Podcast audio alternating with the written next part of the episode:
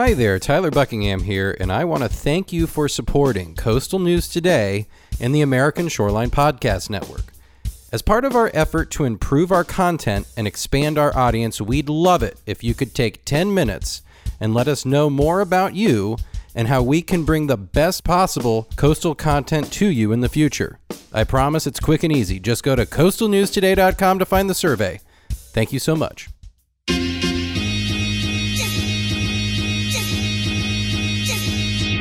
Welcome back to another episode of Big Tourism on the American Shoreline Podcast Network.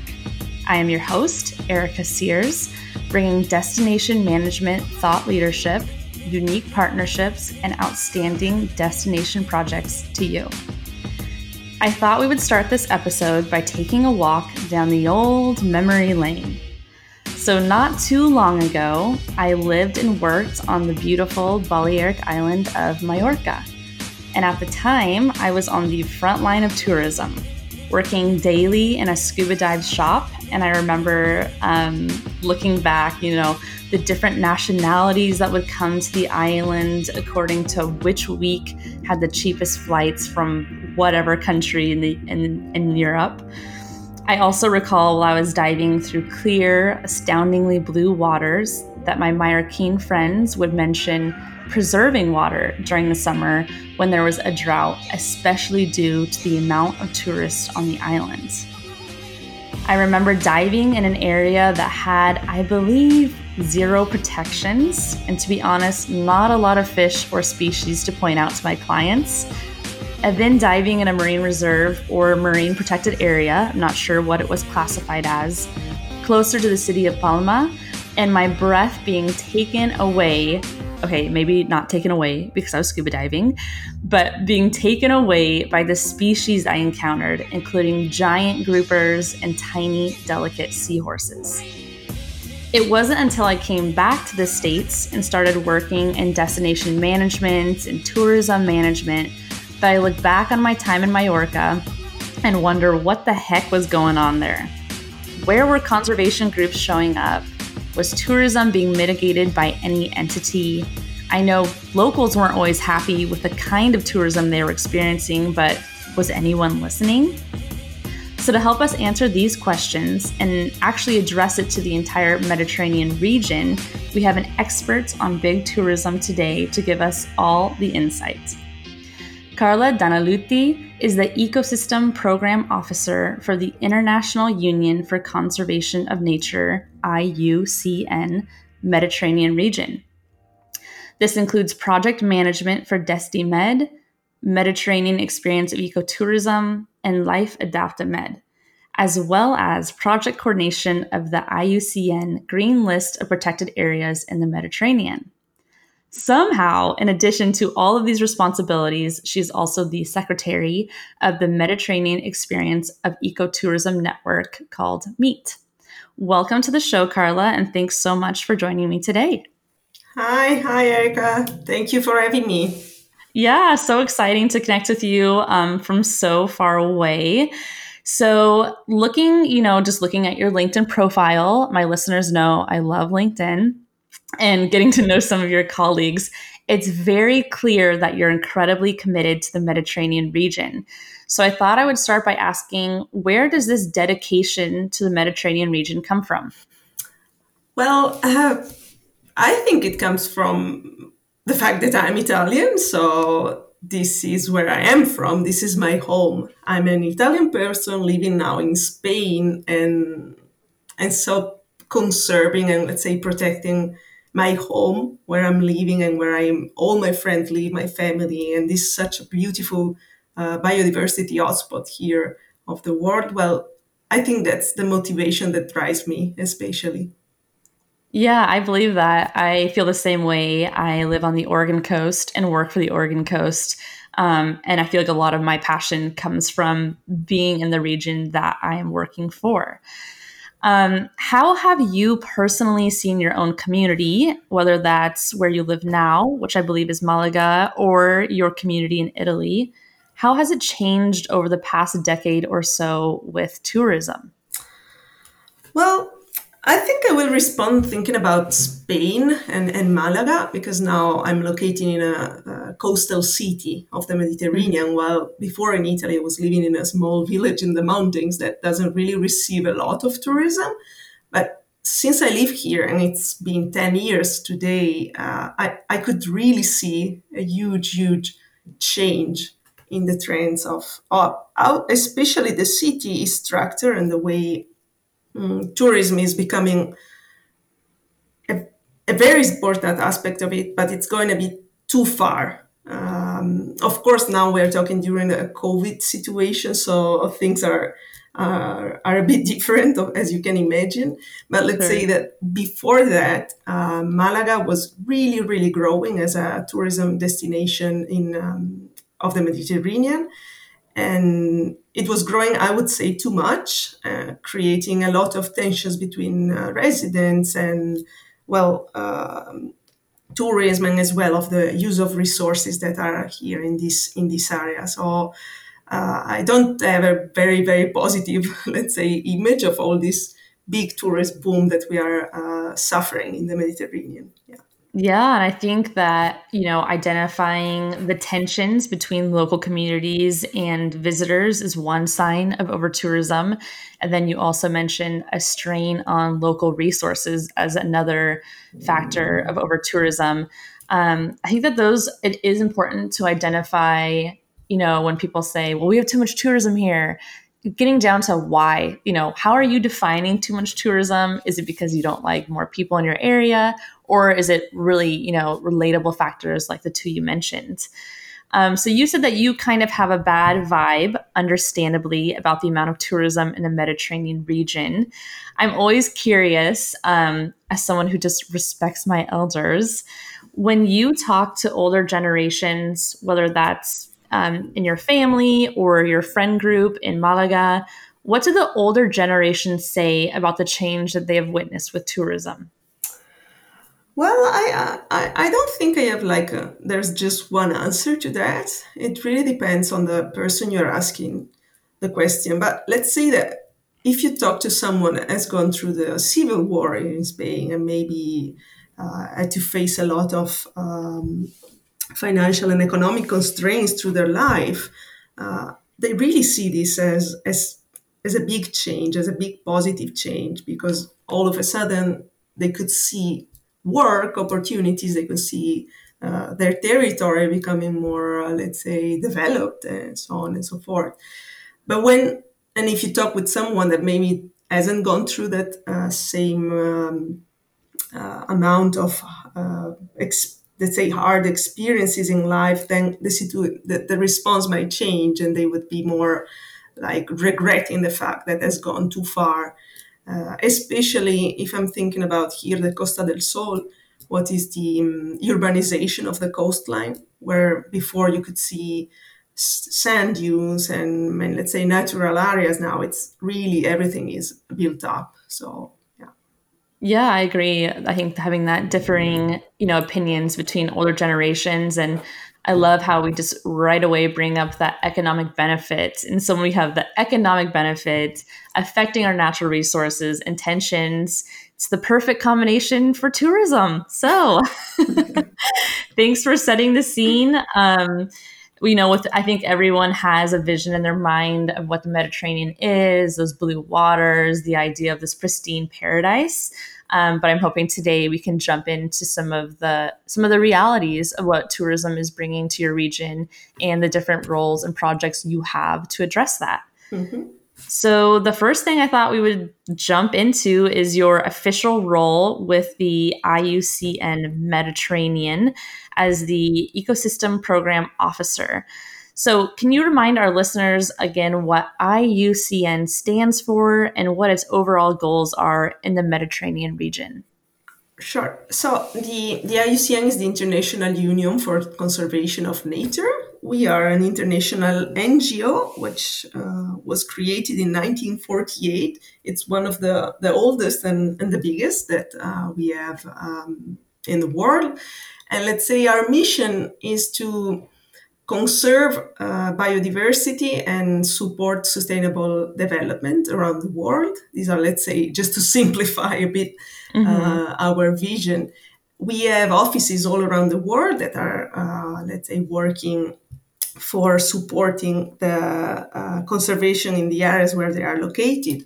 Our headquarters are in Switzerland, and here in the Mediterranean, where I'm working, we have a center for uh, the Mediterranean cooperation, the IUCN Center for Mediterranean Cooperation.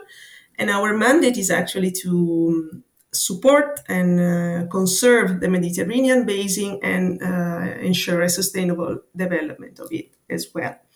So, our effort, we are a cooperation center, so we, we really put a lot of um, interest in, in what is the north south cooperation because you need to consider the Mediterranean as the complex geographical entity that it is, because we have Europe, we have the Balkans, we have North Africa, we have Middle East, all together, let's say, operating uh, in the same area with this sharing the same sea and the same resources. So for us, cooperating and making sure that, let's say, we are addressing together the threats uh, for the territory, it's it's extremely important. Yeah, I'm just, if I had popcorn over here, I would just be wolfing it down. I love this kind of stuff. Um, you know, my background is international studies, so I'm just so, right. I'm just grasping on the table here. But um, so that's amazing. Even just the title that you have, the International Union for Conservation of Nature, sounds like something from a movie. To be totally honest, I hadn't heard of it before, but it's just incredible that it's been around for so long, that it's, you know, in different regions around the world. So we have this really magnificent overall goals um, in a really complex region. And how does Carla fit into all of that? Um, you know, based out of Malaga, what is it that you do?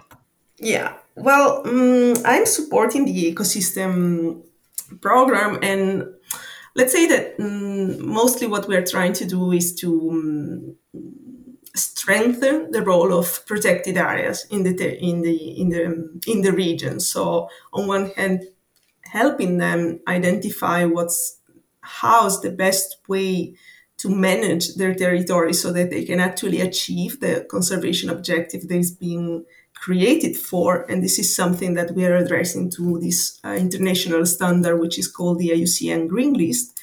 And on the other hand, and I think that this is most related also to the to the um, to you and, and and this speech that we are having.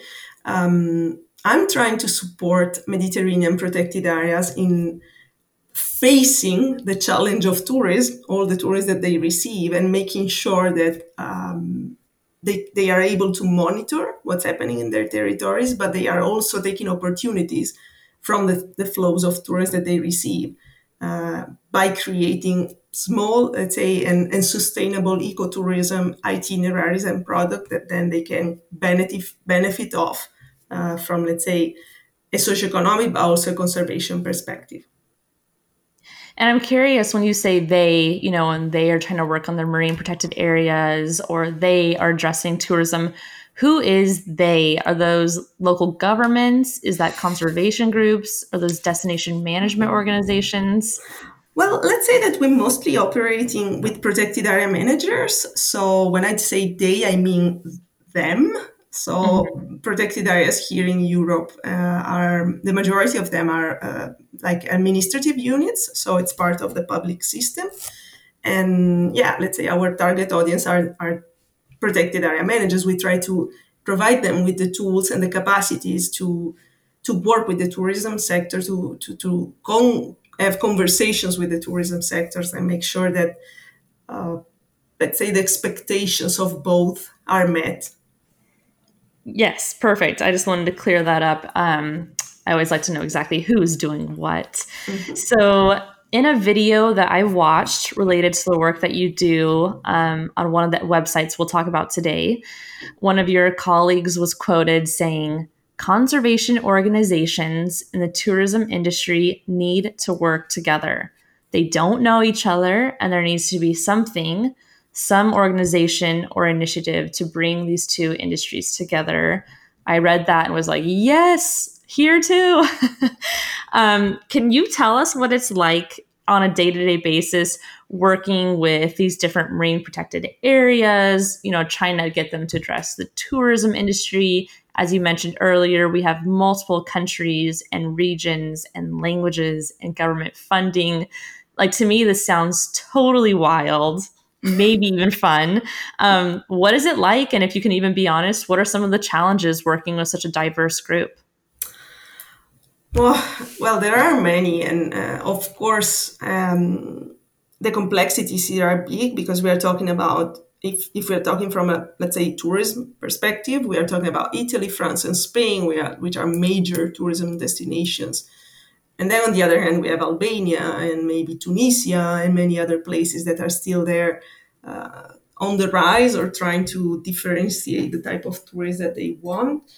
So again, I don't think that this complexity makes that there's no single answer to this. We work in destinations. When I say destination, I mean protected areas uh, that are pretty advanced and pretty used to work with the, um, let's say, local stakeholders, including tourism uh, operators. So there's like a tradition of uh, participation and the things go pretty smoothly. So in there, I would say it's easy and it's not thanks to us but to the uh, historic let's say relations that were being built uh, in some other places there are a lot of resistance instead of opening up uh, especially because of this let's say need for maintaining conservation separated from economic uh, operations on one hand uh, and this is from the conservationist perspective, then the tourist operators maybe do not want to work with the public sector because they know of, of some limitations, right? And maybe slow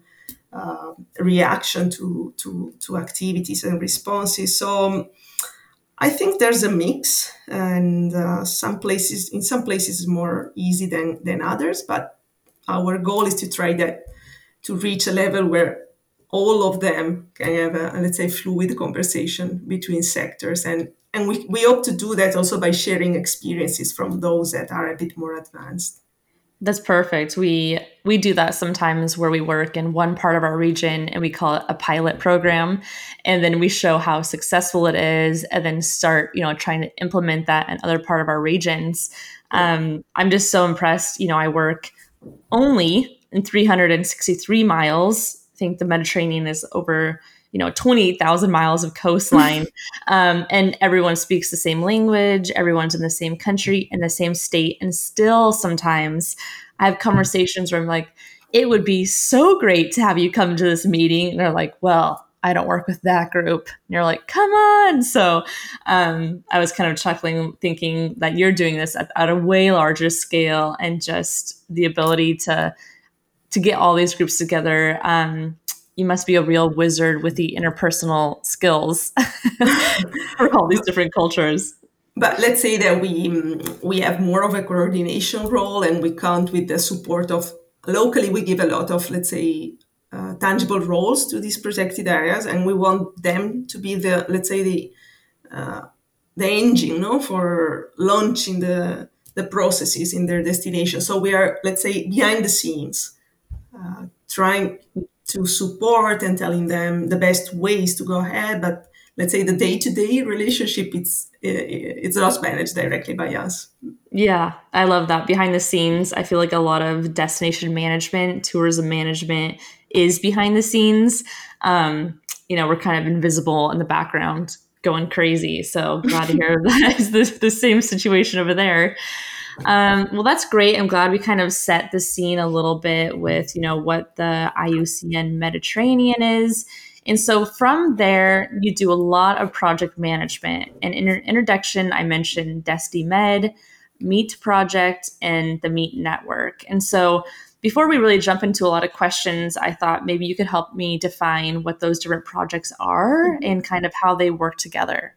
Sure.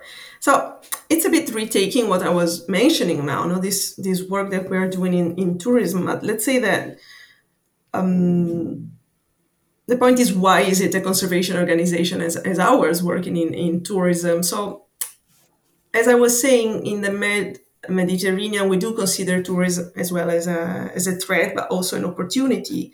So we really wanted to make sure we provided these protected areas that are here. So the, the areas where the conservation is still uh, a priority, with the tools and capacities for um, um, managing the tourism that they receive, but also making sure that the type of tourism that goes there uh, is a different one. It's not just like visitors that go on Sunday and spend there four hours and make a mess, but it will really have the capacity to attract a different type of, of tourism that uh, supports also the, the destination. So we started, I would say, I think it was 2014 with this initiative. It's it's a long path that we had with different projects in between, um, and we begin with this idea of really being able to set up uh, the Mediterranean as an ecotourism destination. This is uh, our final vision, you know, and that we were lucky enough to have a very big project funded, which was called the uh, Mediterranean Experience of Ecotourism Project, MEET. From there, then everything was started. And the project allowed us to put, let's say, the first steps in this definition of um, the type of tourism that we think it's the right one for protected areas of the Mediterranean and help defining how uh, it should look like and actually create a process uh, for product development, for ecotourist product development adapted to the protected areas of the Mediterranean. So in, in MEET, we worked, I think, in I think it was 20 or 23 protected areas from north to south of, of the Mediterranean. After that, we we entered the second phase of uh, funding, and we got another project that was called DestiMed, and where we continued to strengthen, let's say, the product development process that we set up, but we also decided to go a bit uh, beyond that and not only look at how to set up a good product and how to promote it and, and all these things, but we wanted to make sure as well that the sustainability of the products that the product that we were setting up was something that we could show and prove. Therefore, we partnered with the Global Footprint Network and we created a system to evaluate the ecological footprint of all the itineraries that we set up. So, Destimed really helped us in, let's say, putting some numbers to sustainability of, um, of our initiatives. Destimed work in additional 13 protected areas and nowadays, there's a, a third phase of, of uh, funding that we were lucky enough to get, which is still part of the same initiative, which is called Destimed Plus. And we are going now beyond what is the simple, let's say, environmental sustainability, but we are looking also at social and economic indicators, as well as we are trying to involve, um, let's say, regional authorities uh, of the destination where we work to make sure that what we are doing gets uh, adopted at policy level so that we can really make an impact and have some replication of that. So this is, let's say, a bit the uh, the process of, of projects we, we are managing of the initiative. But in parallel, and then I close, we didn't want that this all these initiatives just finished in in projects and where funding ends and then we are done so we actually created a new association, which is the MEET Network, the Mediterranean Experience of Ecotourism Network, that gathers all the protected areas that have been working with us throughout all these projects that I'm mentioning. And what we are doing in the MEET Network, we are some sort of DMO. We try to support and maintain the quality of the products, itineraries that we set up. But let's say the most innovative thing for us is that we are helping these products to reach the market. And by creating, let's say, contacts with the inbound tour operators, promoting uh, all the work that we're doing, going to fairs, and let's say that we're really trying to uh, go beyond uh, just strategic planning and projects, but to make something real out of all what we're doing. And yeah. The American Shoreline Podcast Network and CoastalNewsToday.com are brought to you by LJA Engineering. With 28 offices along the Gulf Coast, the folks at LJA Engineering are at the top of the craft in the areas of coastal restoration, coastal infrastructure, rivers and channels, numerical modeling, disaster recovery, and design and construction oversight. Be sure to check out their brand new Coastal Resilience Department, headed up by ASPN's own Peter Ravella. Find them at Coastal Transplants. Coastal Transplants offers high quality native and wetland plants, extensive agricultural and horticultural experience, and the skilled and respectful crews to get your project built. Make Coastal Transplants your one stop solution for restoring the dune and wetland ecology of your home or barrier island. Learn more at coastaltransplants.com. Dune Science Group. Did you know that fiberglass is one of the strongest and most durable building materials in the world? That it is resistant to deterioration caused by UV light and salt water? Well, the Dune Science Group does. They offer a full slate of solutions for dune walkovers and boardwalks that are made of fiberglass and built to last. They handle your dune walkover project from beginning to end, including permitting, design, and construction of the strongest and most durable dune walkover on the market. Learn more at dunesciencegroup.com. And be sure to subscribe to the Coastal News Today Daily Blast newsletter at coastalnewstoday.com for daily updates on the events and news that shape the coastal discussion. Want to support the discussion and promote your company? We have sponsorship packages available now. Email me to learn more at chloe at coastalnewstoday.com. That's C H L O E at coastalnewstoday.com. Hope to hear from you and enjoy the show. Yes, that is incredibly impressive. Um, thank you for sort of outlining it in a timeline like that. I was looking at this um, and I was like, oh, well, maybe this came first. Oh, no, maybe this came first. I'm like, ooh, a network came out of it. Um, so, you know, I think it's sometimes the tourism ecosystem in Oregon is very confusing for people because there's so many actors and organizations and projects going on and people get really frustrated trying to navigate it. And I always say, you know, we're actually so fortunate that so many people are tackling tourism and working within tourism that is complicated. And I felt that way as well when I was looking at some of these projects and these different countries and marine protected areas, um, I was like, there's a lot of work being done, and that is super exciting. And it's nice to um, kind of have a better idea of how it started and where it's going. So I thought we would back up a little bit. Um, most of these projects use the word transform. You know, we want to transform the current tourism or ecotourism that can be transformed. Um, so, transforming, let's start with what we're trying to change. And so, what kind of tourist behaviors? I know you talked about this earlier of coming to the beach for just a couple of hours. You know, what's your idea of just like the worst tourist in the Mediterranean? Like, what is the definition? And I have a few of my own. Um, it would be a large British man dropping an ice cream cone on the beach and screaming at his kids. Um, that's what I saw a lot in Mallorca. Um, but I'm curious, you know, what's kind of like the the bad image, the bad guy vision of tourism? All right. So th- thinking about protected areas, because then you there, there's different things. You might have the ones that go to cities that they get very drunk, etc. But let's think about protected areas. So let's say natural destinations. In there, the let's say problem is um, the, the the quantity of tourists that they receive in summer. Uh, the fact that they go there for a very very short amount of time, and they simply go to the beach, stay there, maybe go back to their hotel, and that's it. So they are not uh, supporting local community development. They are just overgrounded the beach, moving around by car or, or, or whatever it is, e- eating not even local food and just being closed up in a bubble. And let's say that's that that can be a representation of the worst case. Or mm-hmm. going to the beach and leaving trash behind with the car directly in the front part of the of the protected area. There can be many. Hmm. Sure. And so when you're um, when you're looking at the perfect tourist, so the opposite of that, it sounds like you want them to spend a longer amount of time in an area. Um, you know, you have a bunch of research that you've done, you've seen different impacts and footprints. What happens when a visitor spends more time in an area?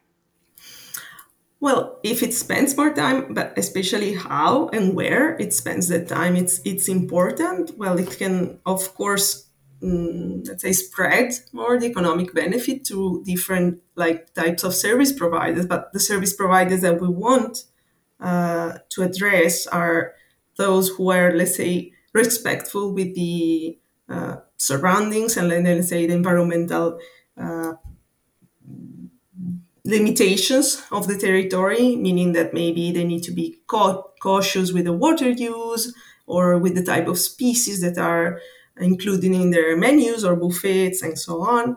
And of course, getting to know the territory, buying locally, uh, being respectful with the um, with the culture of the destination, and eventually coming in in low season, so not in full plen- plenty of summer, where it's already very crowded.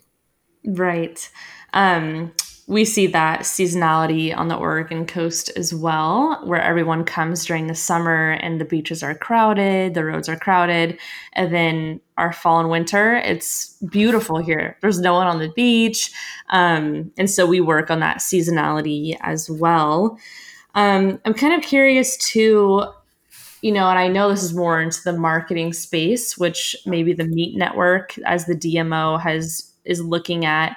Um, is where where do the perfect tourists where are they coming from? Are they coming from a different region that we see repeatedly? Is there a certain country? Is it an age group?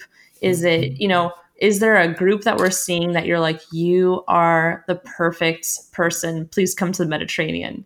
Um, are you able to speak to that at all yeah well I'm, I'm not a marketing expert. I mean, I'm a forester, so you can imagine. But I, I had to learn, no, while while while working in tourism for so many years. So let's say that the projects that we when when we started the projects, our target were especially um, North America, uh, Australia, and Canada, because mm-hmm we, we made a research at the time where it was that the demand for ecotourism was, uh, let's say, stronger in their countries, as well, let's say, the, the fact that Mediterranean could, could be seen as an exotic place that they wanted to visit and not just spend one day, but let's say tour around for longer periods. Uh, these days, we, we really then adapted a bit our, let's say, um, target looking also at Northern European countries. And but deep down, the, the I think that the type of traveler that we're looking at is what we define as experiential, experimental, experiential travel. I don't recall now. Mm-hmm. That it's someone that doesn't matter the, the age group or uh, gender or anything like that, but it, which is really someone that is looking for this type of connections with the destination and is looking for something different and, and, and really has a, a, a, a genuine interest in, in learning what's going on in a destination from the people who's living there, uh, respecting their culture, understanding the traditions, and, and really being, let's say, open and interested. I would say a genuine interest in, in learning about the community. Yeah, that's it's super interesting. We're really aligned in our um, we also are very outdoor recreation focused, nature focused. And so when we look at our targeted audience, that generally ends up being New Zealand, Australia, Canada, and for us, we also include Germany. And I think that is where we differ a little bit, um, just because going from Germany to the Mediterranean is not a big trip and it's not expensive. But the Germans that come to the United States, like they are staying a longer amount of time. They are interested in hiking on our trails. Um, so it's interesting that's also your target audience. Um, and I've talked to other countries that also have the same target audience. So you know, Australians, Canadians, if you're listening to us out there, come to the Oregon coast, go to the Mediterranean. we appreciate your sustainability mind. But not in the summer. exactly. But don't come here during the summer. We want you when it's winter and colder. And um, that's pretty cool. It's that you guys have the same thing going on.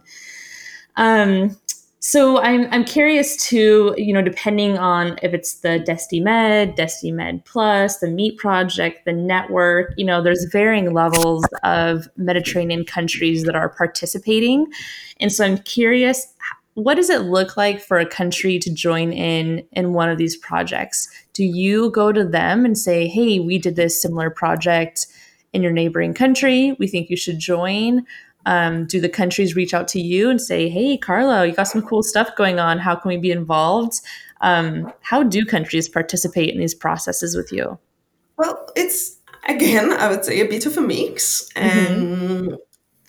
once again, I would say that our target are, are mostly protected areas. So it's through them that they, they show the expression of interest on, on what we're doing. And uh, let's say that we, we really do not need, let's say, a country uh, approval for it. It's, it's more of a local scale.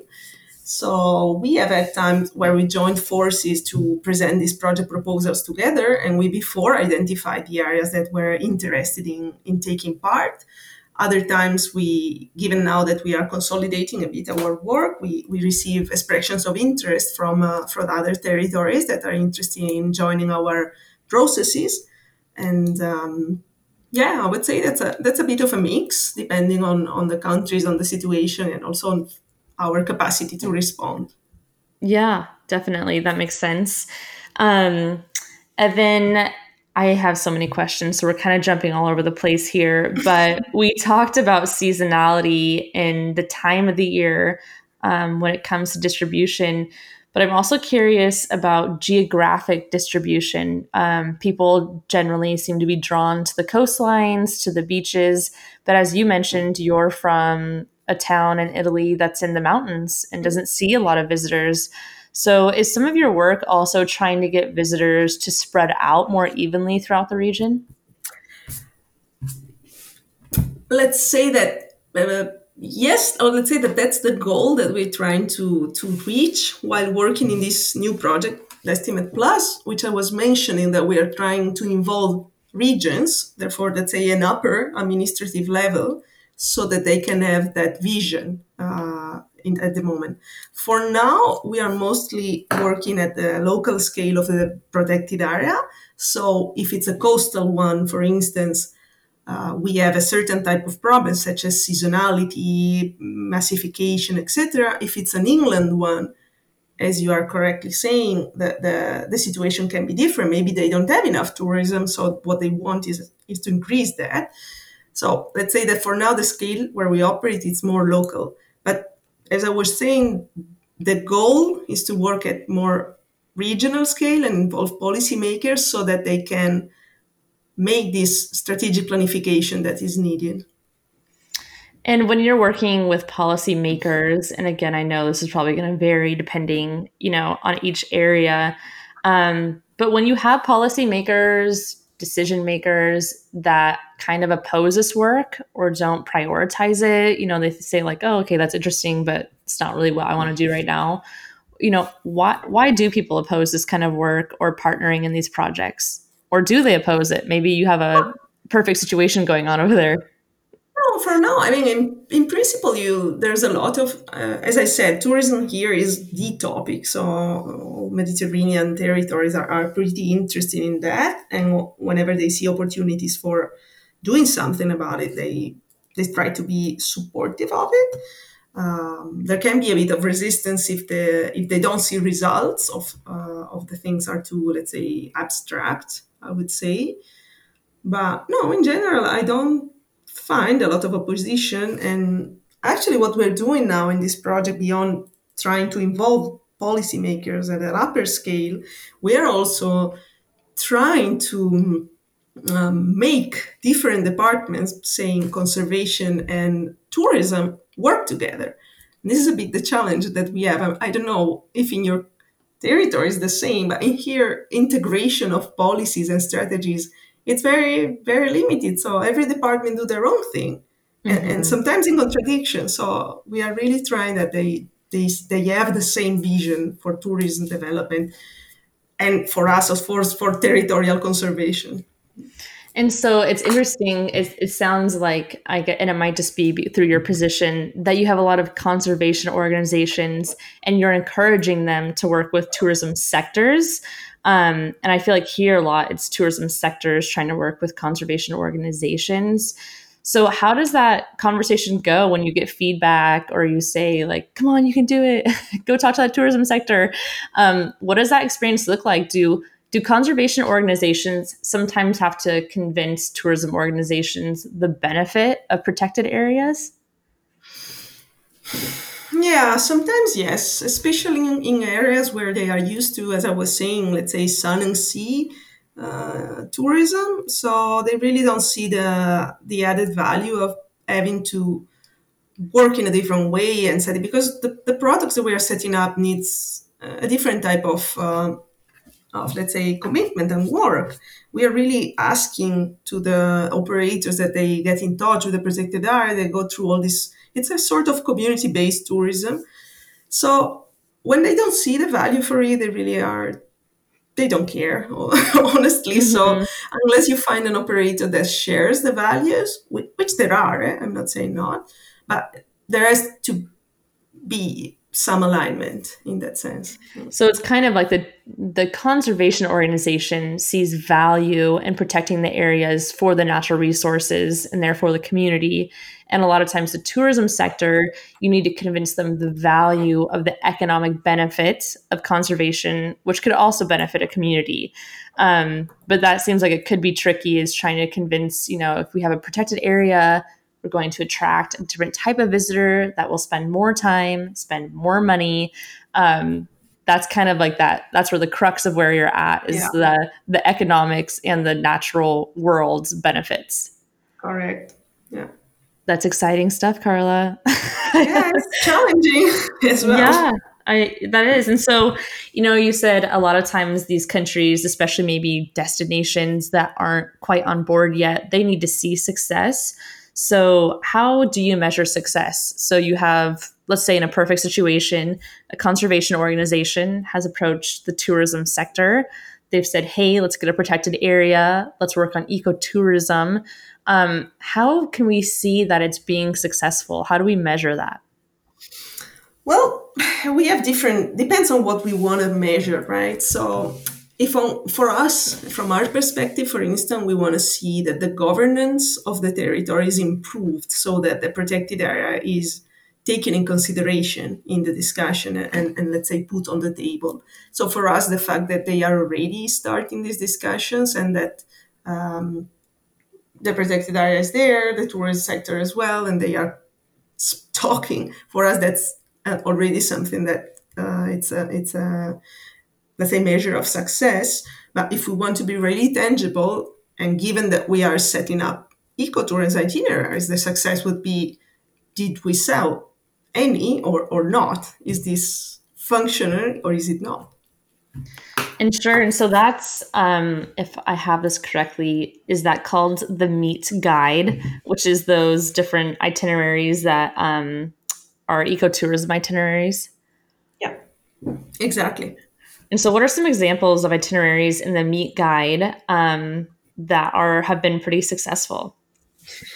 Well, I wish I could answer before this COVID thing because we were starting this all this process of negotiation with buyers, which is an, another world, right? And uh, the complexities we have also in there.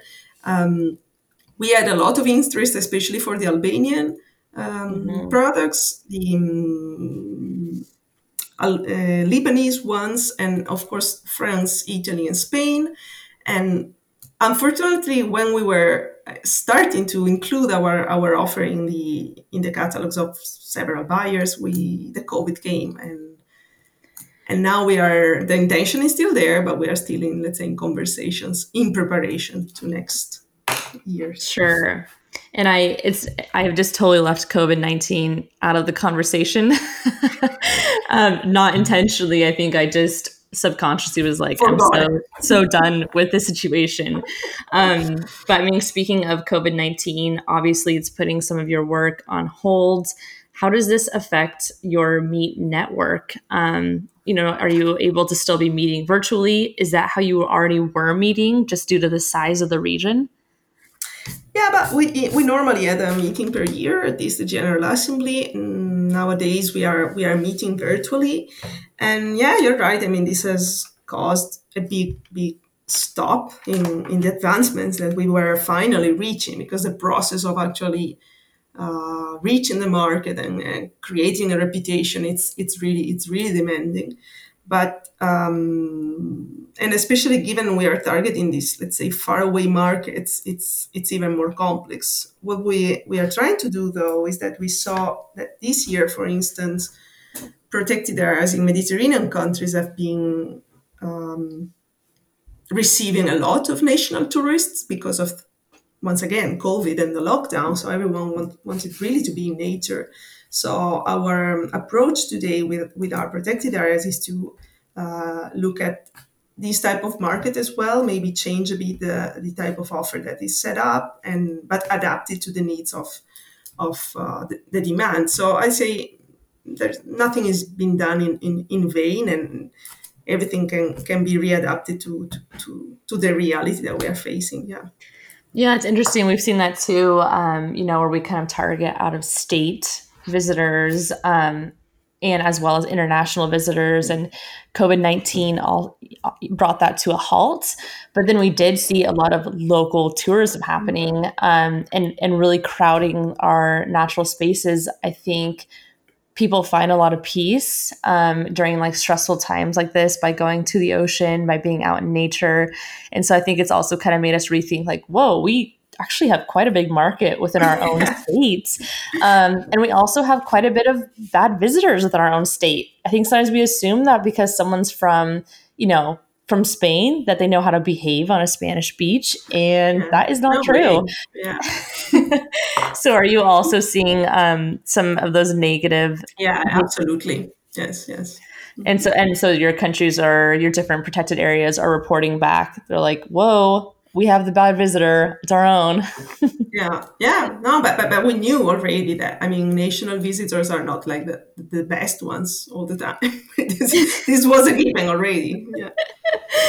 yeah, that is super interesting. That's that's similar conversations going on all around the world here. Um, well, as we wrap up and people are listening to our conversation, you know, what's one big takeaway that you hope someone will take away from this podcast? Um, maybe if they're a conservation focused person, um, what is something you hope they take away from this conversation?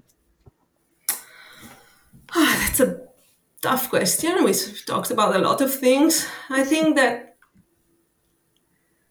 that conservation needs really to to open up to the other uh, sectors and reality of the world. And the only way that we will really make sure that we are going to achieve what we are striving for, which is making sure that uh, our environment remains healthy and our society as well, we need to cooperate with sectors that maybe we didn't consider, such as tourism, such as agriculture.